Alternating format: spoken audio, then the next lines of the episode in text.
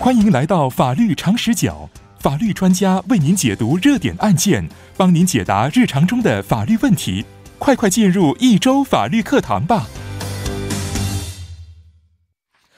好的，那么欢迎大家进入我们今天周二的板块“法律常识角”，由法律专家为您解读热点法律案件，分享法律常识。嗯，今天呢，我们请到的是来自高丽大学网络法中心的研究员黄平平老师。老师好，啊，大家好，主持人好，哎，老师好，老师，咱们应该是鼠年的第一次见面，是不是？嗯对，很久不见了，啊，有一种这个嗯好久不见的感觉，真的是，真的是有好久快不一个月见了吧，应该是。而且很多人还在等着说好久不见，啊，是因为都在隔 离，都在隔离当中。我有好多朋友现在也嗯是处在隔离当中，因为嗯同时是对自己负责，也是对别人负责，是不对，是？没错，嗯是的嗯那我们也知道，我们的这个节目啊，是为大家介绍关于法律方面的一些常识情况啊。而且今年呢，从一月份开始啊，中国的这个新冠肺炎呢，也带来了很多的一些问题啊，关于经济方面呢，各个方面都受到一些影响啊，包括这个旅行产品的取消啊，包括游乐公园呐、运动场年度使用权延长等等啊，呃，都可能会因为疫情的原因得到一些这个法律上面的一些矛盾在里边。对，呃，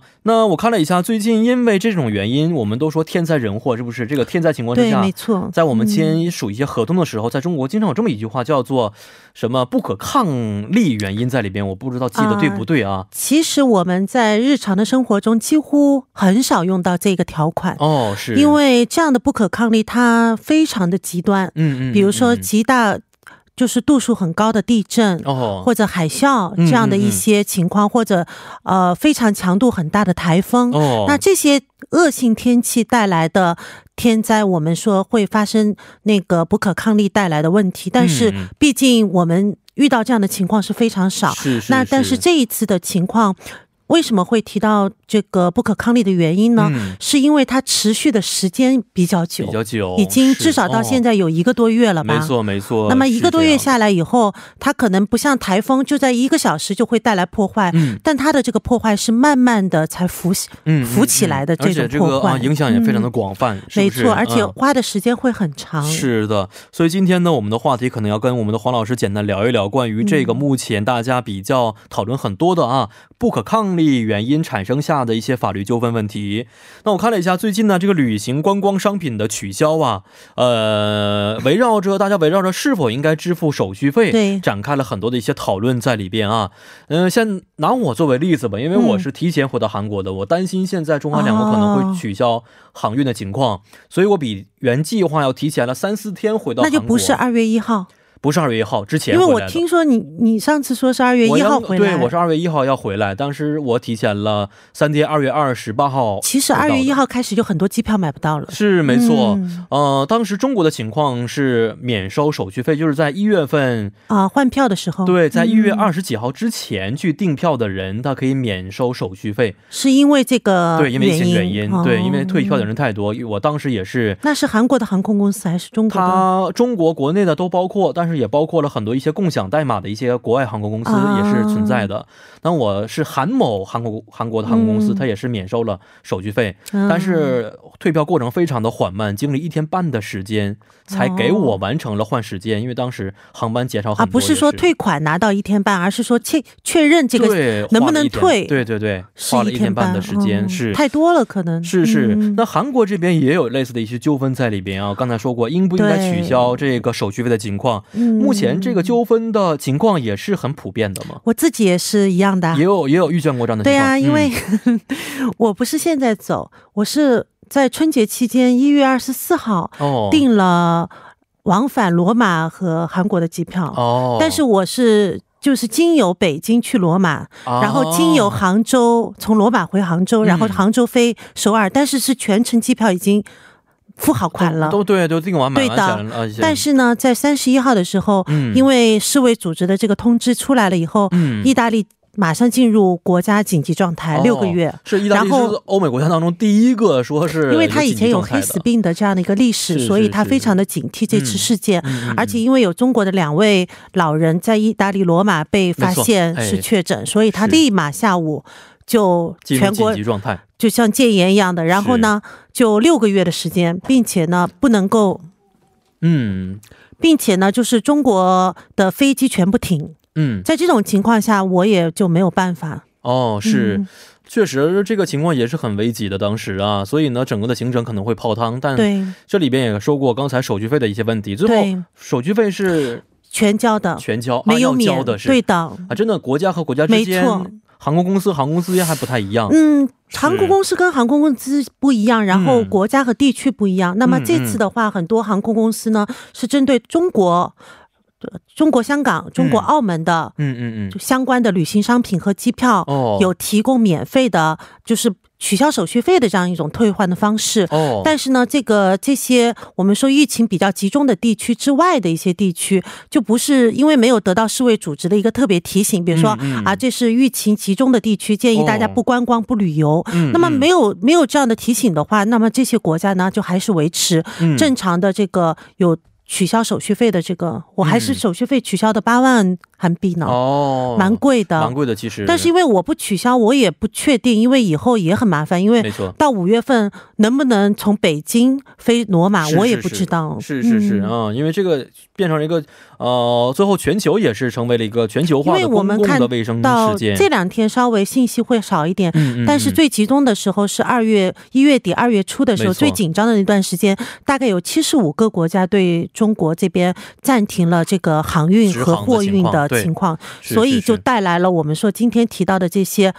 各种旅行产品，嗯，然后后观光的住宿、嗯酒店和机票的这些。后续的问题都预约了、哦都已经付了钱了，因为现在的预约制度都是先付钱没的。错没错。是，所以呢，现在啊，呃，也因为这次疫情，其实很多的一些这个消费服务型的企业也面临着嗯很多的损失。如果再取消这个手续费的话，确实会让他们雪上加霜。那同对时，如果不取消的话呢，对消费者来说也是不公平的，对不对？不取消对酒店有一个问题，就是说嗯酒店如果有确诊的或者疑似的患者，那酒店第二天门也关了，没错，其哦我实知道一样嗯的。其实当时有这么听说，中国国内就是有一个武汉的一家去别的地方去旅行，然后这个酒店就说我全给你退款，你别不要再来了，嗯不要来，啊对，的，也有这样的情况会出现，对不对？嗯，那现在看来啊，截止目前的情况来看的话，是不是大部分企业都采取了说取消一个手续费的政策，还是说很没多有企业也没有这样的政策出现呢？其实应该说是少部分企业，少部分企业，我觉得应该是它能够 cover 这个成本，嗯，能够觉得有实力去控制这个损失的企业提供了这样的服务，嗯并且有些企业呢，它是希望能够维持住长期的客户，嗯，那么提供了服务，但是很多企业。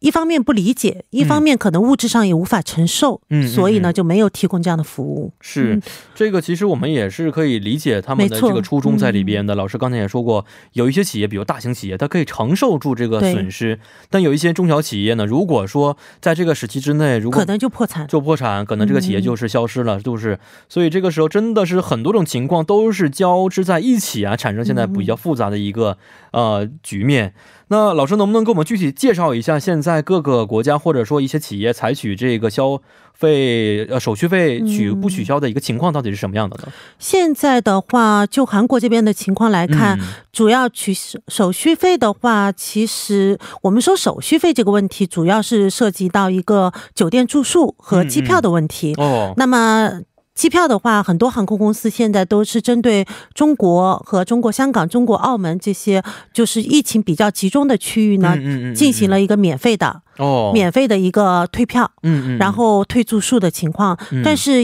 也相应的有很多的企业也没有提供这样的服务。嗯嗯那么嗯除了这个手续费的问题，还产生了一些，比如说我们说现在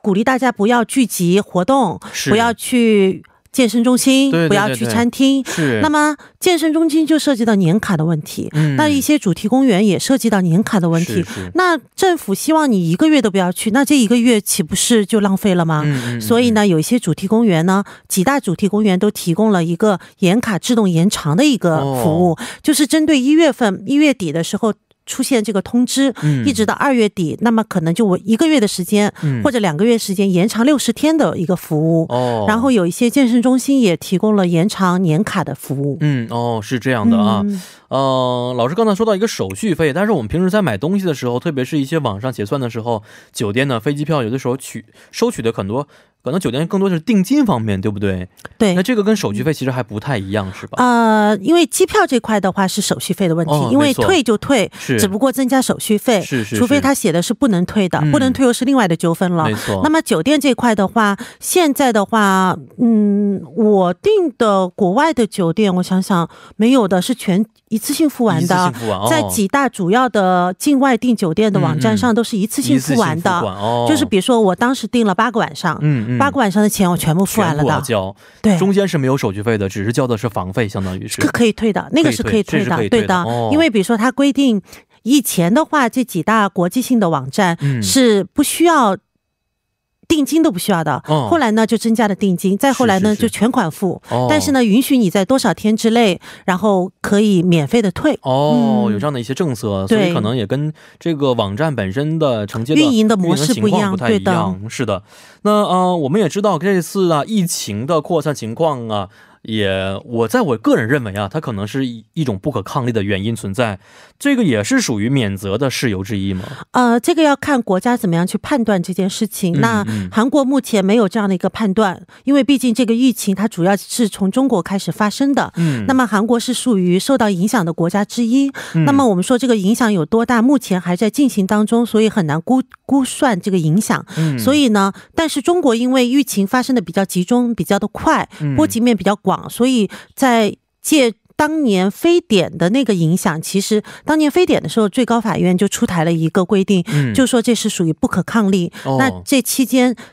因为这个政策原因嘛，我们说嗯这是政策原因，比如说国家政府说你不准上班。嗯嗯啊嗯，公公司不准开工，工厂必须停工。那这个政策原因，那老百姓如果去上班，或者如果比如说有一个餐厅它嗯营业了，是是前段时间不就被有这样的情况出现，对的，是是就被那个请谈话了嘛。嗯嗯所以这种情况就是属于国家，因为在这种解决这种问题的一个政策，那么因为嗯这个政策导致这个合同无法履行的话，嗯那国家认定这是不可抗力。这是非典的时候有这样的一个明文规定。哦那这次的话，呃，有最高法呃最高法院没有，这次也有相关的一些认定吧，说这是属于不可抗力的。嗯嗯嗯但是这里面还是有一些要需要斟酌的，因为法律上有一个二百一十七条和二百一十八条两个条款，嗯一个是不可抗力，一个是情势变更。嗯我们后嗯面会聊到这个。哦，是这样。有的时候，我觉得这个其实消费者有自己的诉愿诉求在里边，但是企业同时有自己的不安和担忧在里边没啊。比如说，我就是呃，我想去旅游，但是当地的情况确实是不允许我们去旅游，即使到的话也不让出门儿，是不是？现在很多情嗯况，这种时候企业又说了，这个呃，在于他们来说，这个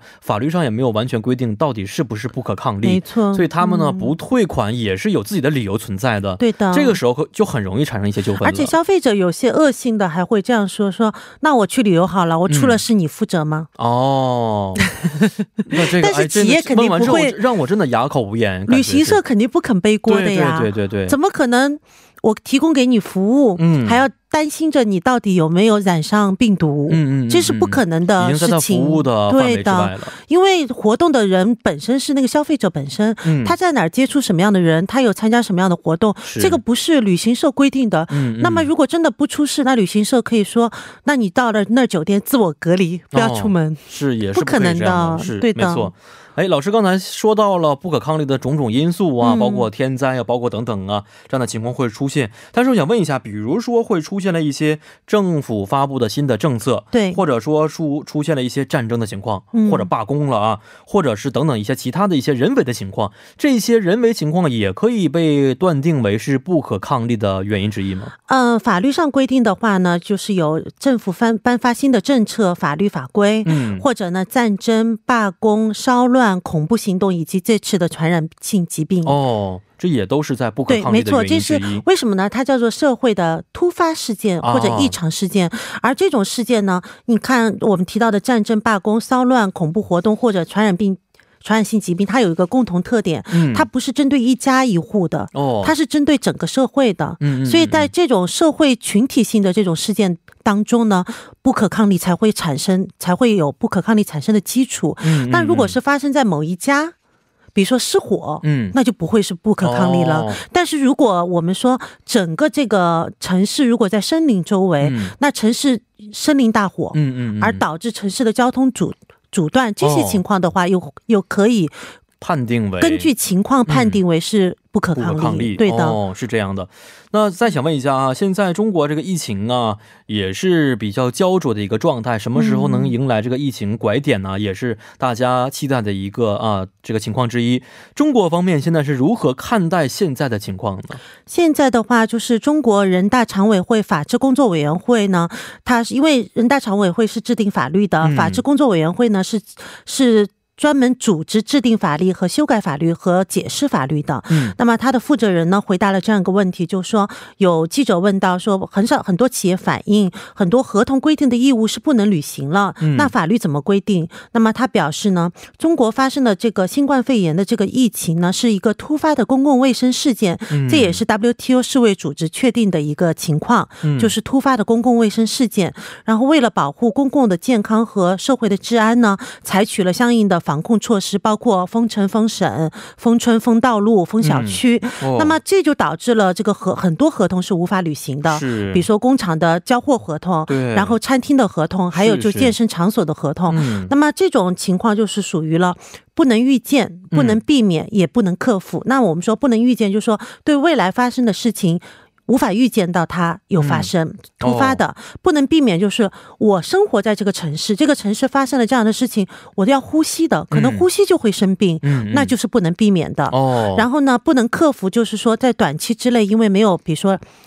没有疫苗，嗯嗯嗯没有良好没有的很好的药，药物对的。对那么不能马上的制止住这件事情，它可能是有蔓延的趋势。嗯那这样的综合性三个条件缺一不可，来判断一个不可抗力的发生。哦，是这样的。那针对这次新冠肺炎呢，是否是属于这个合同当事人的损害赔偿责任被免除的不可抗力的情况啊？嗯呃，是否现在中国国内也是没有一个定论的？其实中国这边的话，呃，接下来待会儿会提到有个情势变更和呃不可抗力的一个交叉使用和一个嗯自主选择的问题。哦那么，其实我们说合同，它在履行方面有很多种变通的方式。哦，就合同虽然签了，但它可以变更。它并不是那死么，合同，对哦、它变动的方式就有什么呢？合同能够继续执行的话，嗯比如说我们说像那个，嗯，像比如说，呃，旅游业的合同，比如说嗯以后还能飞嘛，现在不能飞，哦是或者说呢，就是那个健身场所嗯现在不能去，但明年这个时候就可以去啊，那可能哦延长这个是期是限。是嗯那么嗯有些合同是。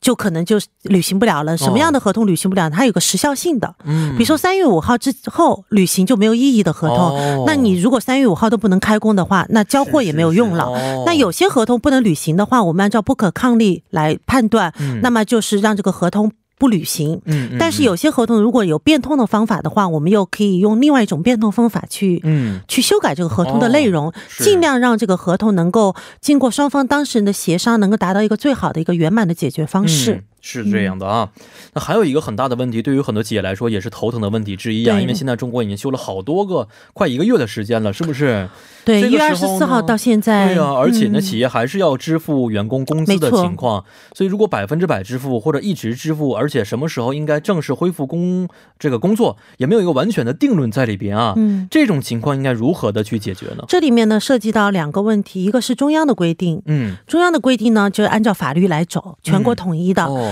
那全国统一的法律的话呢，就是说很简单，如果超过一个月的停工时间的话，一个月以内，你比如说我们今天一一号付了工资，嗯下一次是一号付，那么一号到下个月的一号期间都不能复工的话，嗯这一个月的工资百分之百要支付的。嗯，如果过了下个月一号还没有复工的话，就按照百分之七十来打折。哦是这样情况，对，但但是是呢，嗯这是国家的法律对，但是每个地方又根据地方的情况情，况首先它延长了春节的假期，情况就不一样。哦，比如上海延长到什么时候，和成都延长到什么时候，还不太一样嗯可能就不一样。是那么对于复工开工的一个强制性规定和劝劝说性的规定也是不一样，嗯所以地方可以制定跟中央的法律不冲突，哦但是可以相对来说符合地方情况的一特色的一个些对政策规定是。比如那说很嗯广东就有广东的规定，哦，就是说没有超过一个工资支付周期的话，就是百分之百的工资。嗯超过的话，按双方新约定的标准支付，哦，他就没有有说百分之七十了。如果没有安排工作的话，不能低于当地最低工资标准的百分之八十支付，所以他就比那个刚才提到的百分之七十高。嗯，是这样而的，且当地的最低工资标准每个地方也是也不一不太样一的，样。每一年也是不一样的。嗯是是，所以中国现在很多地区啊，特别是对于一些中小企业来说，因为这个呢，呃，也是呃，员工们和企业互相体谅的，可以说这么一个过程啊。对，啊，如果你想完全将来复工的话，那么企业首先要生存下去。那如果企业完全把自己的家底儿都掏出来给员工们支嗯付工资，那员工可能将来也会面临一个失业的情况，对不对？对所以这个疫情真的是，虽然有一些法律的争论在里边，也希望它尽早过去，能够使我们的生活和学习尽快嗯的恢复一个正常的情况啊。对的，但是老师刚才也说过，这个疫情是否属于不可抗力的免责事由，目前没有一个定论在里边。嗯对。嗯那作为一个研究法律的老师来说，您是如何看待这个情况的？我们可以就是参考非典当时的情况。嗯非典当时呢，最高人民法院有一个通知，因为这一次嗯嗯还没有最高法院没有通知，嗯当时就是说，根据非典的，由于非典的原因导致，当合同双方在履行合同上发生纠纷的话，按照具体情况是用公平的原则处理。嗯那公平的原则就有很多，我们讲是按照不同的情况可以处理了。那比如说采取导致合同如果不能履行的话，嗯那有构成不可抗力；那如果合同能够履行的话，就比如说合同能够根本性完全不能履行，就按照不可抗力走，嗯就免除那个应该履行的人的责任，因为不然他哦就损失很大。是是如果是合同能够呃，并不是根本不能履行，而是说有能够一部分的履行的话，那么就按照合同继续履行，嗯然后减免损失的方式，嗯走情势变更的方式啊来也是进根据行情审况判。不同来去进对，行因判为断的。我们这边引入一个概念呢，就是嗯情势变更。嗯情势变更就是说我当时合同签的时候长这样的，嗯但是我要履行的合同时候呢，条件变成这样了。嗯嗯，哦但这个个条件呢，不是属于不可抗力的情况，就我们说不可抗力有一些固定的情况嘛，嗯对吧？？但有一些例外的情况存在，对，但是这个情况呢，又不是是我本人造成的，这个时候那这就个可以对按照这个情时候况就的判断去进行对，当解决时了会酌情的，就可能就会有一嗯些新的处理的方式。是嗯嗯，好，今天也是非常的感谢黄老师带给我们这个关于啊我们最新疫情相关的一些法律常识啊，咱们下一期节目再见。好，谢谢。嗯，再见。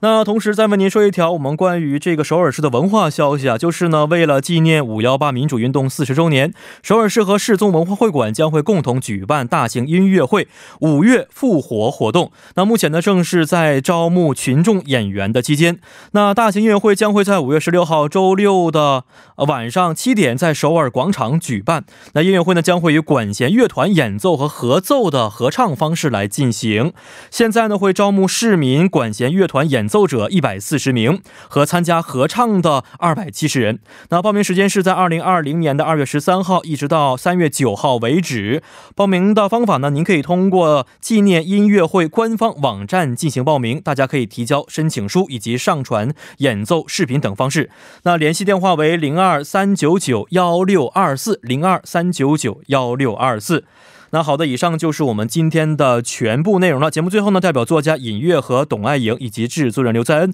感谢您的收听。最后把这首是来自 IU 演唱的《马尔姆特列 o 献给大家。明晚八点幺零幺三信息港继续要您一同起航。